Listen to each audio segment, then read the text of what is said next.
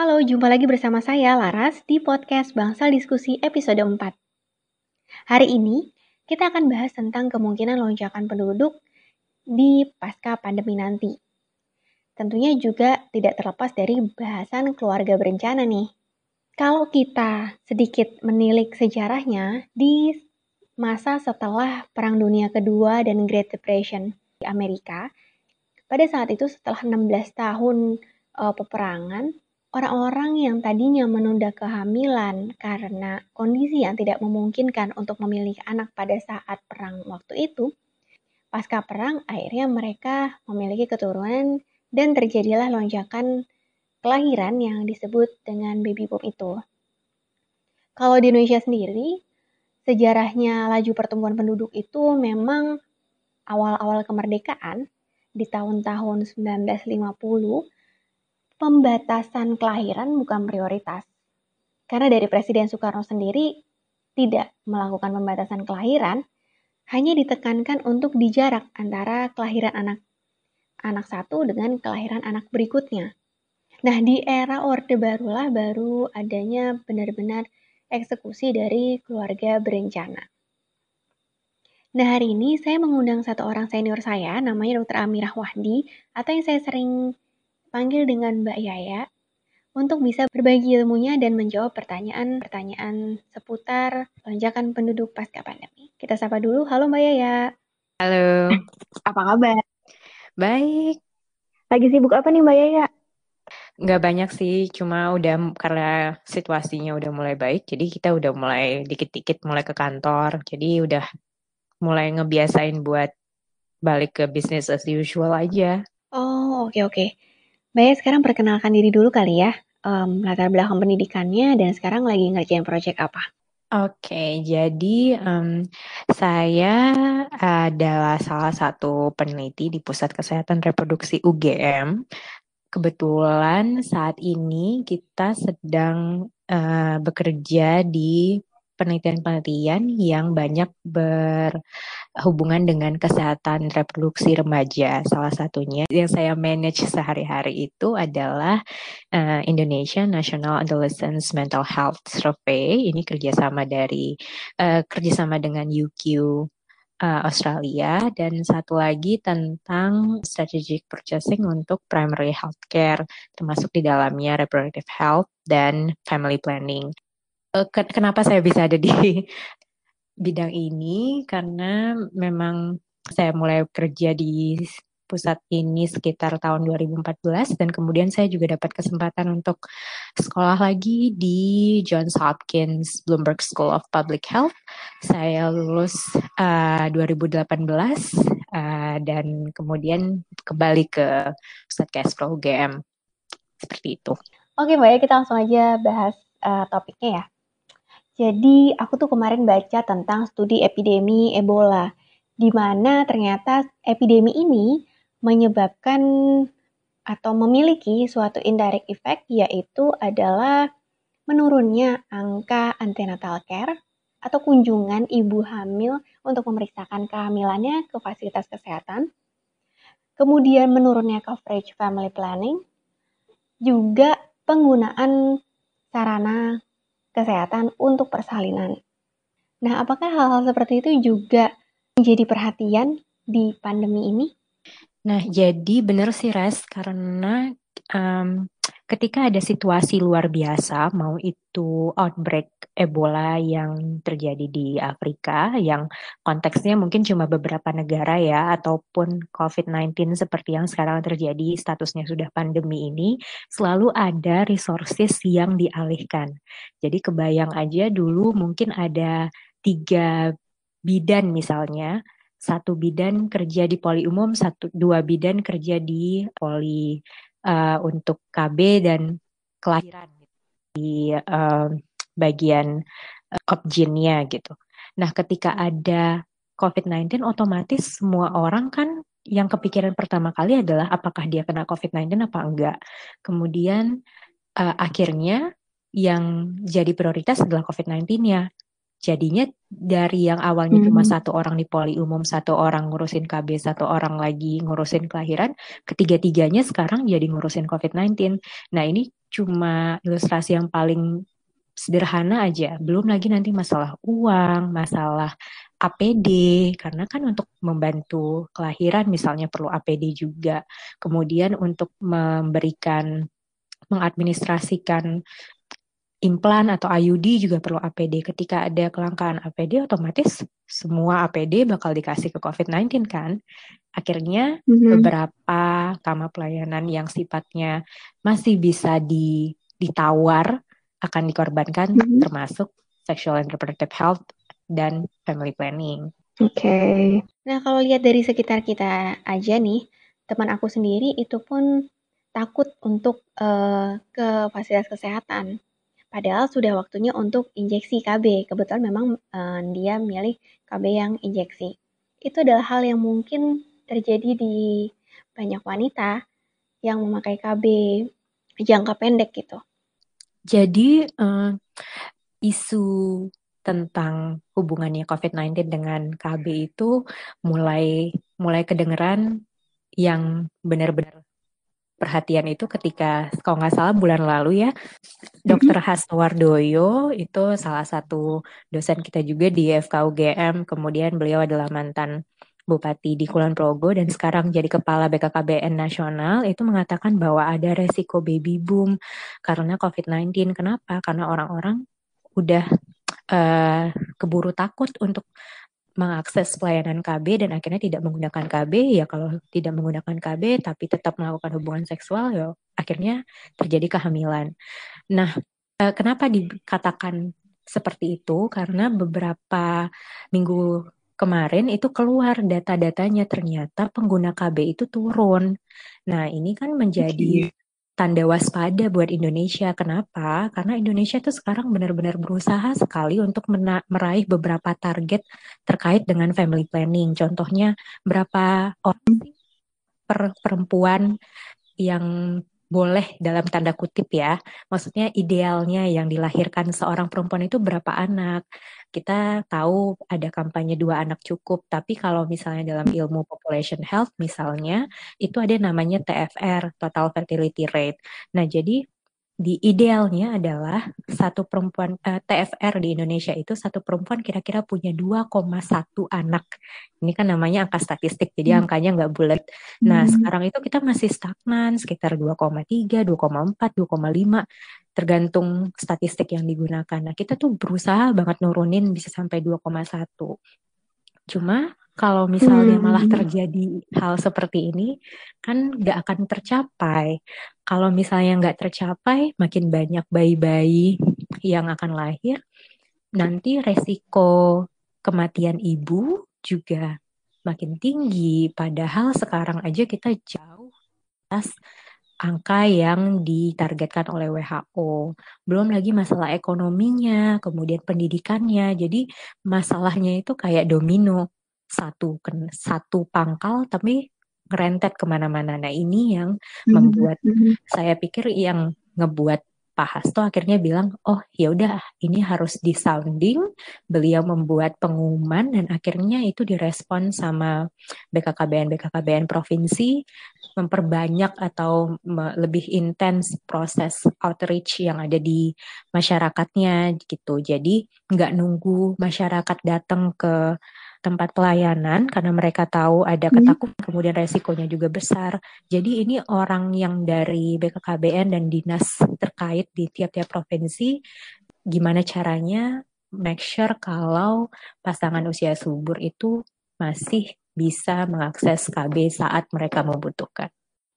Oke, berarti memang sudah ada pernyataan dari BKKBN. Tapi berarti kalau kayak gini Mbak ya, memang ada uh, kemungkinan lonjakan lonjakan kelahiran tuh tahun depan. Atau kadang-kadang tuh orang nyebutnya kan baby boom tuh Mbak ya. Sebenarnya kapan sih kita bilang baby boom gitu? Apakah ada satu uh, harus lonjakan dengan angka sekian gitu, kemudian kita sebut itu dengan baby boom atau bagaimana tuh? Sebenarnya baby boom itu istilah populer ya. Jadi bukan nggak ada mm -hmm. kalau misalnya kita belajar demografi atau belajar tentang population health, kita sih nggak ada istilah akademik baby boom seperti itu nggak ada. Cuma okay. itu balik lagi di tahun 40-an ketika selesai perang dunia di tahun 45. Bayangin aja ini habis perang nih, habis perang kalau tahu sendiri kalau perang itu angka kelahiran turun, kemudian angka kematiannya juga tinggi. Mm -hmm.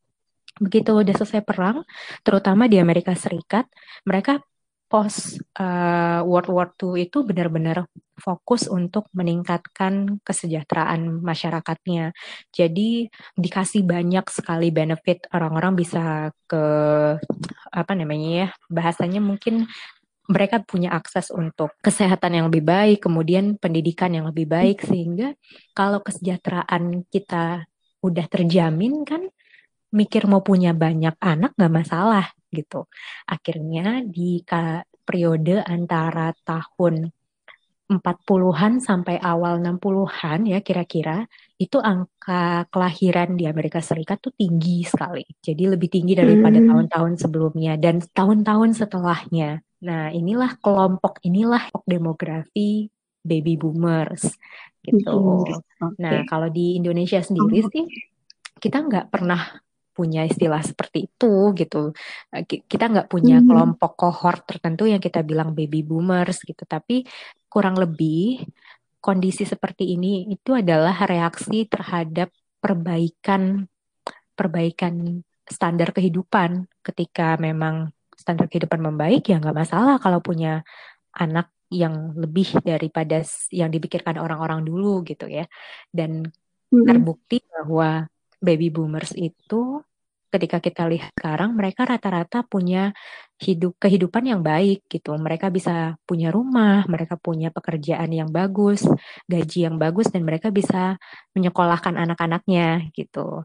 Ketika dalam konteks yang sekarang, pandemi seperti ini, resiko baby boomnya ada, tapi kondisinya malah sedang sulit kan dalam mm-hmm seperti ini, kemudian ketidakjelasan tentang ekonomi di masa depan setelah bahkan setelah pandemi ini selesai, berapa lama waktu yang dibutuhkan sampai kita bisa bounce back. Sementara kita tahu yang namanya hamil, melahirkan dan punya anak itu adalah spending yang besar. Nah, ini sih yang sebenarnya mau ditanggulangi. Oke, ya ya. Jadi uh, berbeda ya Mbak kasusnya sebenarnya sama istilah baby boom awalnya ya. Iya, jadi itu kondisinya. Uh, uh, kan, hmm. Kalau dalam kondisi COVID-19 ini sih Ras kayaknya lebih cocok sama kondisi kalau ha, lagi perang. Jadi kebayang kalau hmm. misalnya hmm. kayak kemarin di Syria sampai sekarang ya sebenarnya Syria lagi perang, hmm. kemudian kan mereka pergi ke ini ke penampungan kan, refugee camp kan, di refugee camp. Hmm Kenapa salah satu pertolongan yang pertama kali sampai di refugee camp itu selalu adalah uh, eh, UNFPA karena mereka yang akan hmm. di, dari dari PBB ya dari United Nations mereka adalah bagian yang menanggulangi tentang sexual and reproductive health termasuk family planning mereka mau make sure jangan sampai ini malah orang lagi jadi refugee malah nambah-nambahin beban mereka gitu kan ya. Nggak jelas mereka nggak kerja hmm. mereka sedang dalam bahaya belum tentu bisa dapat asilum. Kalau malah anaknya nambah terus tiap tahun kan bahaya gitu. Belum lagi di sana rumah sakit juga nggak bagus. Kalau misalnya nanti ada komplikasi kehamilan gimana? Nah hal-hal seperti ini. Kalau dalam kondisi COVID-19 ini ya mirip-mirip seperti itu sebenarnya. Bukan kejadian baby boom yang di zaman Amerika dulu Iya, iya, iya. Saya aku baca juga Mbak ya, kan aku lihat nih kalau di berita-berita Indonesia, saya ramai tuh Mbak kalau kita ketik gitu ya uh, kemungkinan baby boom di Indonesia kayak gitu-gitu. Nah, tapi kalau aku uh, switch ke US ya berita di US, mereka malah bilang kebalikannya, karena di negara maju sendiri mereka sangat concern dengan level ekonominya mereka sendiri. Jadi itu jadi pertimbangan banget ketika mau uh, memiliki anak gitu. Ya. Jadi prediksi baby boom di Amerika tuh katanya nggak akan terjadi. Justru sebaliknya malah declining birth rate-nya gitu. Nah, kalau di Indonesia sendiri kondisinya kayak gini gimana tuh Mbak ya? Iya, jadi um, ada banyak faktor sih sebenarnya. Pertama, kalau kita ngebandingin sama negara maju, di sana uh, prinsipnya adalah punya anak itu harus direncanakan. Yang namanya unplanned hmm. pregnancy itu bisa ngebuat stres banget. Di sini di Indonesia apa ya namanya masih inevitable gitu. Ketika kamu menikah ya mau nggak mau nggak lama kemudian kamu akan hamil gitu. Kalau ditanya hmm. apakah ini direncanakan, pasangannya malah biasanya bingung mau jawab apa gitu. Loh bukannya kalau udah nikah hmm. kemudian hamil ya gitu. Nah karena mereka lebih pro dengan merencanakan kehamilan, mereka lebih proaktif dalam menggunakan keluarga berencana KB dan udah disiplin gitu mereka tahu kapan harus minum pil, hmm. kalau telat minum pil harus kayak gimana dan segala macamnya.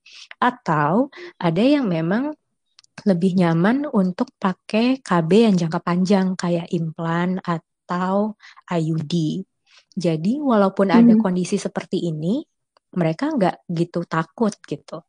Kalaupun mereka harus ke dokter atau ke apotik untuk refill uh, prescriptionnya, pilnya, mereka punya banyak akses. Mau itu pakai online atau mereka bisa by phone. Jadi nggak nggak harus takut atau nggak harus ngerasa uh, apa ya, wah ini bakal hamil nih gara-gara gara-gara nggak bisa ke rumah sakit atau nggak bisa ke dokter. Nah ini yang nggak ada hmm. di Indonesia. Di Indonesia kita dengan mindset hmm untuk merencanakan kehamilan itu masih sedikit sekali, kemudian aksesnya juga. Jadi kita belum banyak yang bisa by phone, kita belum banyak yang bisa beli sendiri pilnya. Mm -hmm. Kemudian dokter juga masih bingung ini mau sistem kita kan nggak ada online prescription ya. Jadi mau nggak mau lembar mm -hmm. lembar uh, resep itu harus diambil secara fisik gitu. Kemudian jenisnya yang dipakai, jenis KB yang dipakai. Kalau misalnya di Indonesia itu kita banyak pakai KB yang sifatnya jangka pendek, pil, kondom atau suntikan. Nah, hmm. kalau hmm. pil sama kondom taruhlah bisa ini kan bisa uh, beli sendiri atau dengan uh, konsul yang kayak Halodoc yang banyak sekarang itu itu bisa digantikan gitu keharusan untuk bertemu dokter. Mm -hmm. Tapi kalau injeksi kan enggak. Mau nggak mau harus pergi ke bidan atau ke dokter kan. Dan dilalah di Indonesia injeksi itu adalah angka paling besar. Jadi okay. ini yang ditakutkan ini kenapa walaupun banyak juga sih yang mengatakan emang benar bakal terjadi baby boom. Kita nggak tahu karena kita ngelihatnya baru 9 bulan lagi gitu kan. Cuma uh, ya karena maksudnya ya mungkin angka kehamilan bisa dilihat dalam beberapa bulan ke depan tapi ya berapa bayi yang lahir itu kan kita harus ngelihat sampai selesai gitu sampai selesai kehamilannya. Hmm. Tapi concern dari B, uh, eh, BKKBN itu valid karena mereka tahu bahwa wah angka di Indonesia itu yang paling tinggi adalah injeksi. Kemudian dilalah injeksi kamu nggak bisa injeksi sendiri. Harus ke dokter. Orang takut ke dokter. Kalaupun sampai ke dokter, ke praktekan dokter misalnya, belum tentu ada APD-nya, belum tentu ada sarung tangan, belum tentu ada macam-macam kan. Syarat untuk ngasih suntikan kan eh, nggak uh, nggak bisa yang cuma nulis doang gitu. Nah ini sih yang mm-hmm. perlu dipikirkan. Oke, okay, oke. Okay.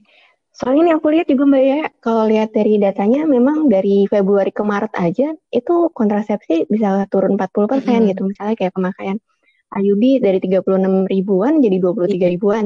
Kemudian implan juga begitu. Itu baru Februari ke yeah. Maret ya. Nggak tahu kalau dari Maret Makanya. ke yang sekarang ya. Kalau ini memang hal yang tidak terelakkan gitu di Indonesia, sebenarnya dampak buruknya sendiri apa sih Mbak ya yang kita takutin yang, gitu atau yang kita harus antisipasi? Yang paling pertama itu uh, angka kematian ibu. Karena okay. otomatis kehamilan itu adalah kondisi yang beresiko kan, kondisi uh, yang bisa hmm. menyebabkan kematian itu nggak bisa dipungkiri. Gitu.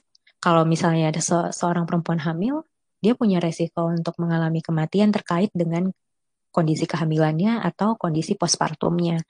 Nah, di Indonesia itu sekarang hmm. 305 perempuan meninggal karena kehamilan dan kelahiran itu sendiri per 100 ribu perempuan. Dan ini angkanya okay, jauh banyak. di atas target WHO. Dan kita itu hmm. salah satu yang terburuk yeah. di Asia Tenggara. Uh, maternal mortality rate lah istilahnya ya. Jadi makin banyak yang hamil ya maternal mortality rate-nya bakal makin tinggi.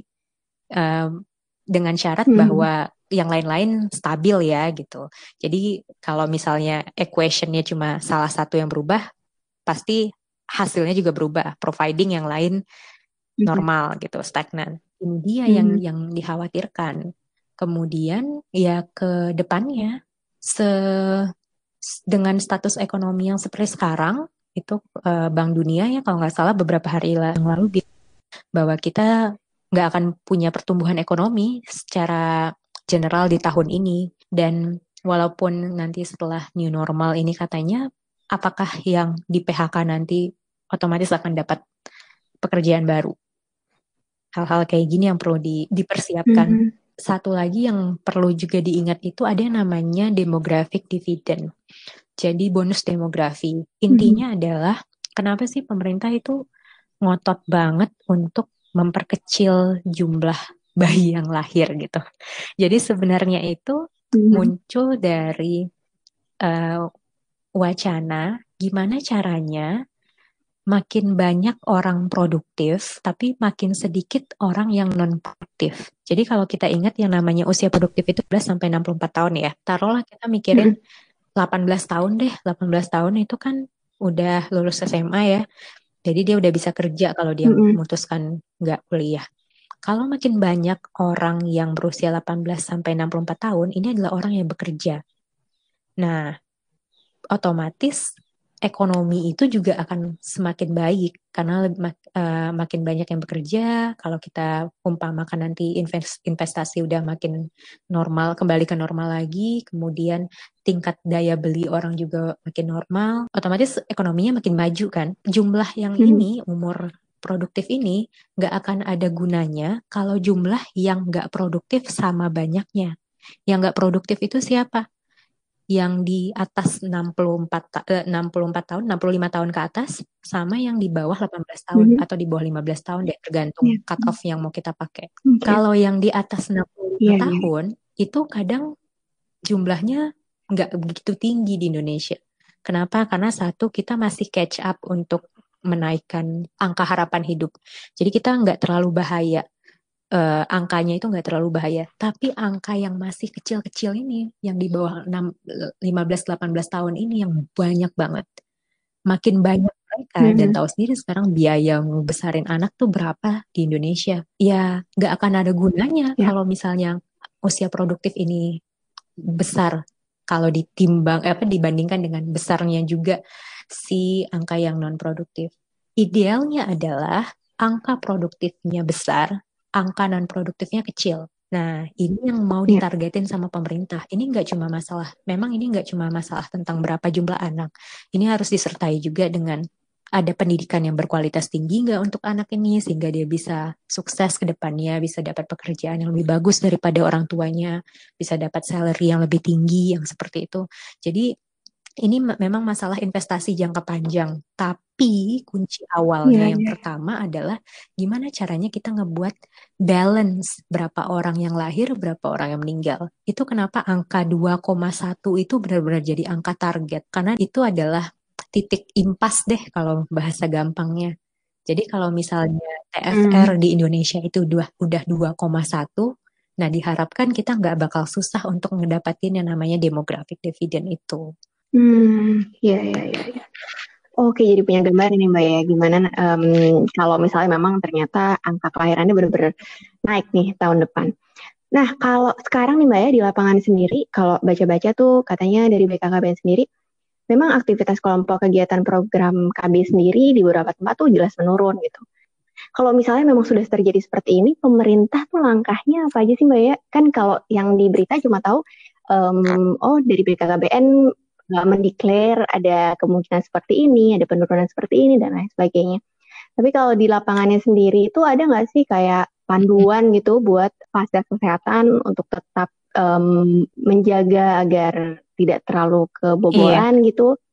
Atau Jadi uh, Kementerian Kesehatan itu sudah mengeluarkan panduan pelayanan KB dan kesehatan reproduksi dalam situasi COVID-19. Jadi spesifik banget untuk sekarang itu apa Hmm. kerjain dan itu baru dikeluarin sekitar bulan lalu jadi memang benar-benar fresh banget gitu jadi oh. sebenarnya ini Mhm. Aku sendiri pas ngebaca itu bangga gitu. Berarti negara kita tuh udah udah udah udah mikir sampai ke sana gitu kan ya. Dan uh, ditambah lagi Hmm. dengan uh, speech yang dikeluarkan oleh uh, Pak Hasto.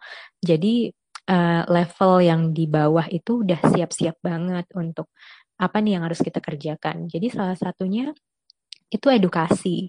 Uh, kalau di, dilihat kalau misalnya cuma iseng aja Google cerita tentang baby boom di Indonesia ini, itu banyak cerita-cerita dari kabupaten-kabupaten kota. Gimana caranya mereka tetap edukasi masyarakat untuk ngingetin, heh ini kita memang sekarang dalam situasi pandemi, kita nggak bisa keluar rumah, uh, ada banyak waktu luang, so to speak, tapi bukan berarti ini waktu buat punya anak lagi. Gitu. Dan mereka uh, di panduan yang dari Kementerian Kesehatan ini benar-benar dibilang bahwa tunda kehamilan sampai kondisi pandemi berakhir. Karena hamil dalam kondisi sekarang hmm. itu berbahaya. Terakhir kemarin di NTB, kalau nggak salah, bayi umur 6 hari positif COVID-19. Nggak ada yang mau kan kalau kayak gini hmm. kejadian gitu. Karena hmm. boro-boro mau bonding sama babynya gitu. Ini aja kita udah bayi seumur, seumur itu aja harus di swab.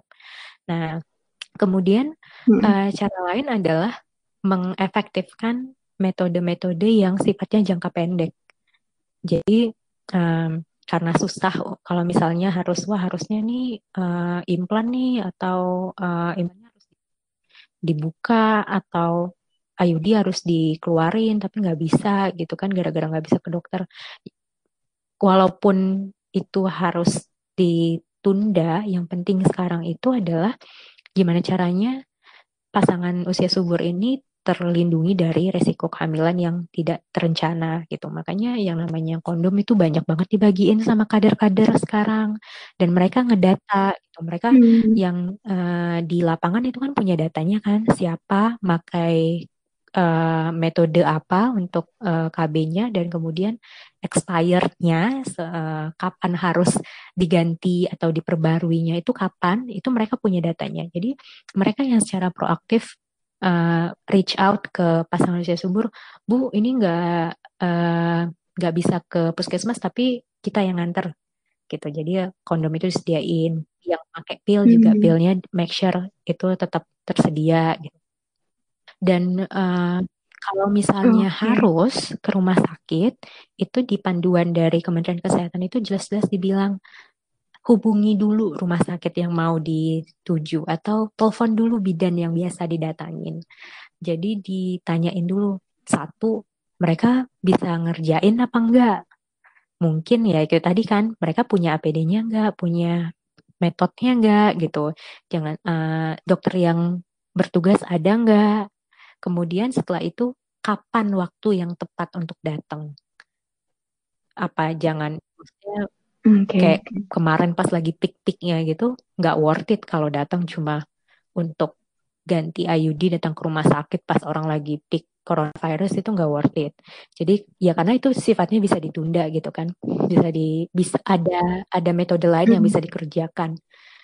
Kalau sekarang ini rasanya udah udah udah bisa sih ya di beberapa daerah yang memang udah dideklar zona hijau asalkan dengan protokol yang benar hmm. dan itu dikerjakan di tempat yang memang mengerti paham apa yang harus mereka kerjakan itu sih sebenarnya udah nggak masalah gitu. Hmm. Oke, okay. sip sip sip. Nah, terus Mbak ya, kalau itu kan tadi ya uh, komunikasi dari pemerintah sendiri, uh, terus buat panduan buat fasilitas-fasilitas kesehatan. Tapi kalau misalnya penyampaian informasi kepada uh, masyarakat umumnya sendiri, menurut Mbak ya udah sampai belum ya Mbak ya? atau bagaimana sih uh, realita di lapangan setelah mungkin panduan um, itu keluar? Kalau panduan ini sih memang sifatnya bukan untuk masyarakat umum ya, jadi lebih ke fasiankes, kemudian dokter, bidan, provider dari family planning itu gitu. Jadi kemba akan kembali lagi ke regulasi dari daerah masing-masing karena BKKBN pun itu BKKBN itu terhenti vertical coordination-nya di level uh, provinsi. Di bawah itu, di level kabupaten kota itu hmm. ada dinas khusus yang beda-beda tiap daerah, tergantung daerahnya. Nah, okay. jadi gimana keadaan di lapangan akan bergantung dengan koordinasi dari stakeholders di daerah itu. Kalau daerah itu uh, menganggap bahwa hmm. ini adalah isu yang penting dan mereka sigap dalam menyikapinya, ya uh, masyarakat itu ya teredukasi gitu. Contohnya kayak di Jogja ini Dinas Pengendalian Penduduk dan Keluarga Berencana Jogja itu memang benar-benar uh, ya mereka gunain data yang mereka punya, kemudian menggunakan resource yang mereka punya, mengontak kader-kader yang ada di lapangan. Nah, itulah yang membantu untuk mengingatkan pasangan usia subur tentang hal ini dan juga membagikan alkon di beberapa daerah lain pun yang di luar Jawa itu mereka sampai uh, tetap mengadakan edukasi ya, edukasi dan evaluasi kondisi saat ini itu secara berkala walaupun dalam situasi pandemi gitu dengan secara dengan segala keterbatasannya. Jabar ya kalau nggak salah itu yang bilang bahwa oh walaupun kita takut akan resiko baby boom tapi kenyataannya di Jabar angka angka kehamilannya turun dibandingkan tahun lalu lebih baik uh, cemas di awal kemudian mengerjakan sesuatu akhirnya yang ditakutkan itu tidak terjadi daripada nganggap itu adalah sesuatu yang gampang kemudian pas sudah kejadian baru bingung sendiri gitu. Iya iya. Berarti ini sebenarnya jadi peluang juga ya Mbak ya. Kan kalau misalnya Mbak ya tadi bilang um, BKKBN itu sampai tingkat provinsi aja ya. Kemudian di bawahnya beda lagi gitu di setiap kabupaten. Sehingga di setiap kabupaten di Indonesia berarti beda-beda nih outcome-nya ya Kak. Bisa ada evaluasi juga seberapa efektif sih si stakeholder di kabupaten tiap kabupaten gitu. Kebayangnya itu kalau misalnya kita taruhlah um, keadaan emergensi itu selesai di bulan ini bulan Juni. Kita bisa follow up terus sampai hmm. bulan Maret tahun depan. Kalau misalnya pencatatannya bagus, okay. kita bisa lihat ke pencatatan sipil aja dilihat berapa sih bayi yang lahir di Indonesia. Kita bisa uh, itu biasanya sih BPS ya, Badan Pusat Statistik tuh ngumpulin gitu data-data seperti itu. Um, ini kita bisa lihat nanti mana yang hotspot terjadi baby boom, mana yang netral nggak ada bedanya, mana yang malah turun. Nah dari situ kita hmm. kalau mau lihat lagi nanti dicek regulasinya, policy yang mereka gunakan pada saat penanggulangan pandemi ini seperti apa terkait dengan kesehatan seksual dan reproduksi serta KB di masa pandemi. Ini bakal menarik sih kalau kalau mau kalau misalnya ada yang memang bidangnya adalah bidang ini ya gitu. Sama juga yang perlu dilihat itu mm -hmm. jadi yang bagus misalnya gak terjadi kehamilan, kemudian uh, pertambahan kehamilan atau yang masih stagnan dibandingkan tahun-tahun sebelumnya keamanan ketika mereka memberikan uh, pelayanan itu seperti apa? Apakah APD-nya tersedia? Apakah um, protokol mm-hmm. physical distancing-nya terjaga? Karena yang kita nggak mau juga itu adalah penurunan kualitas pelayanan. Nah, iya sih benar. Yep. Uh, eh, ibu-ibunya tetap mm-hmm. ngelanjutin pakai suntik, ibu-ibunya tetap ganti uh, IUD pas itu jadwal ganti IUD. Tapi ternyata ada satu atau dua orang yang kena gara-gara kebidannya. Ay, kan kita nggak mau cerita kayak gitu kan. Nah, ini sih yang bakal bakal yeah. menarik untuk dilihat ya sekitar setahun ke depan. Oke. Okay. Sip, sip, Mbak ya. Ini udah banyak banget nih aku tahu jadinya sekarang dari penjelasan Mbak ya. Hmm, sebenarnya uh, apa sih yang bisa jadi pelajaran sehingga menjadikan perbaikan untuk seharusnya kita gimana ke depannya dalam menghadapi keadaan keadaan kayak um, gini gitu. Yang pasti sih kita mesti punya plan.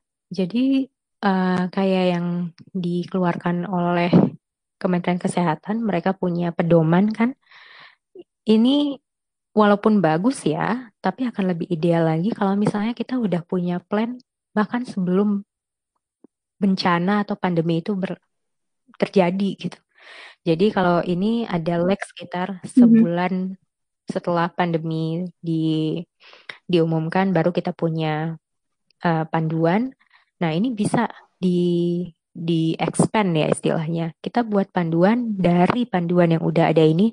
Kalau misalnya nanti-nanti karena negara kita ini negara yang rawan ya, dari segi apa pun itu mau disebut mm -hmm. itu semuanya rawan gitu mau ada bencana bencana alam, kita juga nggak tahu kapan pandemi kayak gini bisa terjadi lagi. Kita udah punya Hmm. game plan gitu. Ini plannya. Nah, ini langkah pertama. Kemudian yang kedua adalah memastikan semua equipment itu ada. Jadi nggak ada gunanya kita ngomong kayak gini kalau ternyata orang udah bela-belain datang ke rumah sakit, udah buat perjanjian, baru kemudian dibilangin, Bu maaf ini nggak bisa pasang IUD soalnya IUD-nya nggak datang. IUD-nya nggak diantar gara-gara COVID. Nah, gimana caranya kita mastiin bahwa yang namanya um, method dan um, alat-alat serta uh, consumables lain itu memang tersedia in stock terus-terusan. Jadi kayak suntik gitu ya. Yang masalahnya itu bisa banyak. Misalnya obatnya ada, tapi jarum suntiknya nggak ada. Ya sama aja nggak bisa disuntik. Kemudian pelan-pelan harapannya ini memang jadi uh, bisa jadi kesempatan buat kita semua, terutama pemerintah ya sebagai policy makernya, gimana caranya ngerubah ngerubah uh, mindset masyarakat itu yang namanya kehamilan itu harus direncanakan. Sebaiknya direncanakan. Jadi untuk menghindari ketergantungan dengan metode-metode yang sifatnya jangka pendek. Kalau misalnya kita udah pasang, kalau misalnya perempuan dia udah pasang IUD tiga tahun kan, tiga sampai lima tahun. Mau ada pandemi satu tahun selama itu nggak overlap sama waktu di mana dia uh, harus ganti IUD, dia nggak perlu bingung gitu. Sementara pakai kondom pun mm -hmm. itu angka kepatuhan dan cara menggunakan yang benar itu juga masih dipertanyakan. Seberapa banyak orang sih yang ngerti gimana caranya pakai kondom yang benar? Nah, hal-hal kayak gini sehingga resiko hmm. untuk terjadi kehamilan itu tetap tinggi. Oke, nggak pakai dengan perfect use aja dengan penggunaan yang udah benar. Itu kalau di apa namanya di bungkusan kondomnya itu dia udah disclaim bahwa dengan pemakaian yang perfect aja resiko kesuksesannya itu cuma sekitar 97 sampai 98 persen. Jadi ada resiko tetap ada resiko kehamilan okay. gitu. Kan ini ini sih yang harus diedukasi hmm. terus sama masyarakat, terutama yang perimenopausal nggak ada pakai acara pandemi aja. Yang ibu-ibu yang udah hmm, perimenopausal ya di atas 40 itu mulai mulai banyak tuh yang hamil lagi karena mikirnya nggak perlu pakai KB, iya. dipikirnya udah nggak bisa hamil, padahal masih bisa gitu. Kalau nggak sebelum pandemi aja, itu kalau ke puskesmas seminggu bisa ketemu satu orang yang hamil lagi di usia di atas 40 tahun. Nah, ini kan penyumbang-penyumbang angka kehamilan beresiko tinggi gitu. Dan itu juga diadres di pedomannya Kemenkes bahwa pemerintah tuh nggak mau ngatur seberapa banyak anak yang harus dimiliki seseorang atau pasangan suami istri. Itu hak reproduktif masing-masing orang. Mau punya anak banyak silahkan, mau punya anak sedikit silahkan, mau nggak punya anak ya silahkan. Yang penting itu make sure semuanya terencana. Itu tidak terencana yang bahaya di sana. Dan balik lagi, terutama untuk yang punya faktor resiko. Terlalu muda, terlalu tua, terlalu sering, sama terlalu dekat jaraknya. Ini sih yang faktor apa 4T ini yang benar-benar di warning. Jadi ini semua akan kembali ke kondisi masing-masing. Kalau misalnya baru nikah sekitar enam bulan yang lalu dan mikirnya, oh memang rencananya sekarang mau punya anak dan kondisi memungkinkan, misalnya uh, tidak ada paparan, patuh terhadap protokol yang berlangsung, di tinggal di wilayah yang relatif aman kasusnya, dan mau punya anak punya anak saat ini mau usaha hamil saat ini ya nggak akan ada yang larang gitu. Jadi yang penting adalah perencanaan itu tadi. Oke oke setuju setuju. Jadi memang uh, perencanaan itulah yang paling penting ya. Baik dari sisi pengguna KB-nya sendiri masyarakat maupun perencanaan dari pemerintah sendiri. Antara masyarakat sama pemerintahnya saling komunikasi, kasih tahu. Kalau misalnya ada yang, eh nih daerah ini nih nggak kebagian apa namanya nggak kebagian kadar yang uh, penyuluhan misalnya atau ya butuh uh, uh, pembagian kondom sama pil. Nah, itu dikomunikasikan ke atas, atas juga dengar apa kata masyarakatnya kemudian menyalurkan. Nah, yang paling ideal sih kayak gitu. Nah, pertanyaan terakhir nih Mbak ya. Dulu itu kan slogan dua anak cukup tuh populer banget ya. Kayaknya di TV-TV segala macam tuh ada.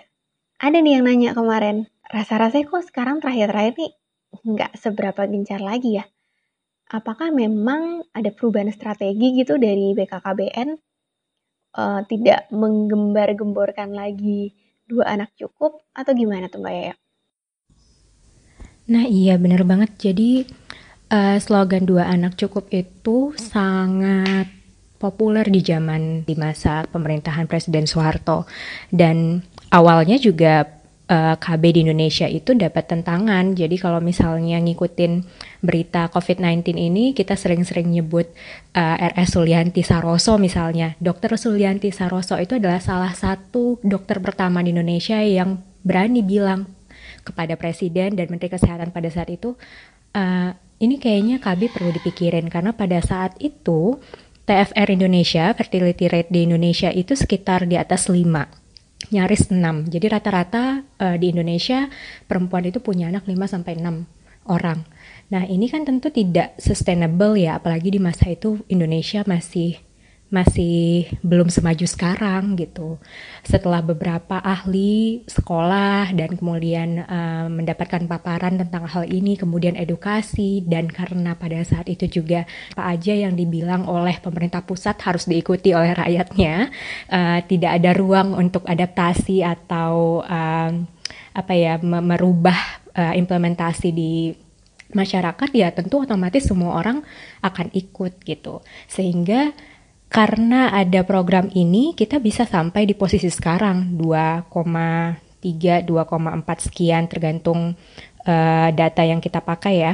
Nah, tentu masalahnya sekarang kenapa nggak dilanjutin? Sebenarnya ini masih jadi program BKKBN, cuma pendekatannya yang berbeda. Hmm. Jadi nggak semasif dulu di TV-TV sampai harus slogan dua anak cukup di kantor-kantor bahkan kesannya peer pressure jangan sampai punya anak lebih dari dua untuk uh, terutama untuk uh, eh, PNS ya gitu atau tentara seperti itu. Nah kemudian sekarang ini pendekatannya seperti apa? Pendekatannya itu ada yang namanya right base. Jadi hak untuk bereproduksi itu kan milik semua orang. Nggak boleh ada uh, kekangan yang mengatakan bahwa kamu boleh punya anak, kamu nggak boleh punya anak. Karena itu adalah salah satu hak dasar manusia, dia mau punya anak ya silahkan gitu. Nah masalahnya sekarang kan ada keterbatasan dalam pendidikan sehingga tidak semua orang tahu apa sih uh, punya anak tuh bukan cuma masalah punya anak aja gitu. Ada masalah ekonomi, pendidikan untuk anak itu sendiri, kemudian uh, sosial budaya dan juga secara makro pemerintah juga harus mulai mempertanyakan dia bisa menyediakan uh, pekerjaan tidak, pendidikannya berkualitas atau tidak, kesehatannya bisa diakses apa tidak. Sehingga mau nggak mau kita harus mikir nggak bisa semua orang punya anak tanpa direncanakan Nah, akhirnya dengan uh, pendekatan ini dan juga gencar ya uh, kampanye dari skala global memberitahu bahwa oke okay, kalau mau dibatasi tapi harus dengan uh, pendidikan yang jelas, informasi yang jelas dan tidak boleh ada paksaan, tidak boleh ada peer pressure kayak dulu lagi. Sehingga sekarang itu lebih uh, pendekatannya lebih edukasi, ngasih tahu gitu. Oke, okay, perencanaan kehamilan yang sehat itu seperti apa. Jangan terlalu dekat, terlalu sering, kemudian terlalu muda atau terlalu tua. Apalagi kalau misalnya memang resourcesnya cukup gitu. Ya mengapa tidak gitu. Silahkan punya banyak anak, nggak ada yang larang. Ini sih balancing antara kita merencanakan masa depan yang baik, kemudian di uh, dibandingkan juga dengan uh, bagaimana kita bisa terjaga hak-haknya manusia ini itu yang menjadi fokus sekarang. Sehingga mm-hmm. ya BKKBN juga akan mengambil sikap ke daerah itu. Dan kalau dilihat lagi sepertinya tahun lalu ya itu di Bali uh, gubernurnya bilang saya nggak mau ngikutin dua anak cukup. Di Bali itu kearifan lokal anak itu harus empat. Karena nunut sama penamaan Bali yang saya juga lupa siapa yang anak pertama, anak kedua, anak ketiga, anak keempat. Nah itu kan sampai anak keempat tuh. Kalau semua orang sampai uh, punya anak cuma dua orang, nggak ada lagi dong nama yang untuk anak ketiga dan keempat ini gitu. Nah uh, ketika ini di uh, press release oleh pemerintah Bali, BP, uh, BKKBN nggak melarang. BKKBN lebih memilih uh, cara yang oke okay, kita lihat dulu gitu. Karena sekarang juga uh, sistemnya sekarang adalah desentralisasi. Pemerintah daerah punya hak untuk membuat regulasi untuk daerahnya. Jadi uh, kalau misalnya Bali punya visi yang uh, jelas bagaimana caranya memastikan bahwa empat anak dari tiap keluarga ini bisa memiliki masa depan yang baik tercukupi hak-haknya dan semuanya sejahtera, kenapa enggak gitu. Nah ini yang harus dibalancing sehingga kalau sekarang sih memang bukan dua anaknya cukupnya tapi uh, perencanaannya yang perlu ditekankan lagi. Hmm oke okay, oke. Okay. Mbak ya, thank you banget. Ini udah banyak nih Mbak yang dibahas. Uh, insya Allah pasti berguna nih buat teman-teman yang ngedengerin. Jadi mungkin ini bisa jadi uh, tambahan iya. buat teman-teman sekalian. Makasih Oke, banyak ya, Ras. Sama-sama. Oke, sampai jumpa lagi di Bangsal Diskusi episode 5.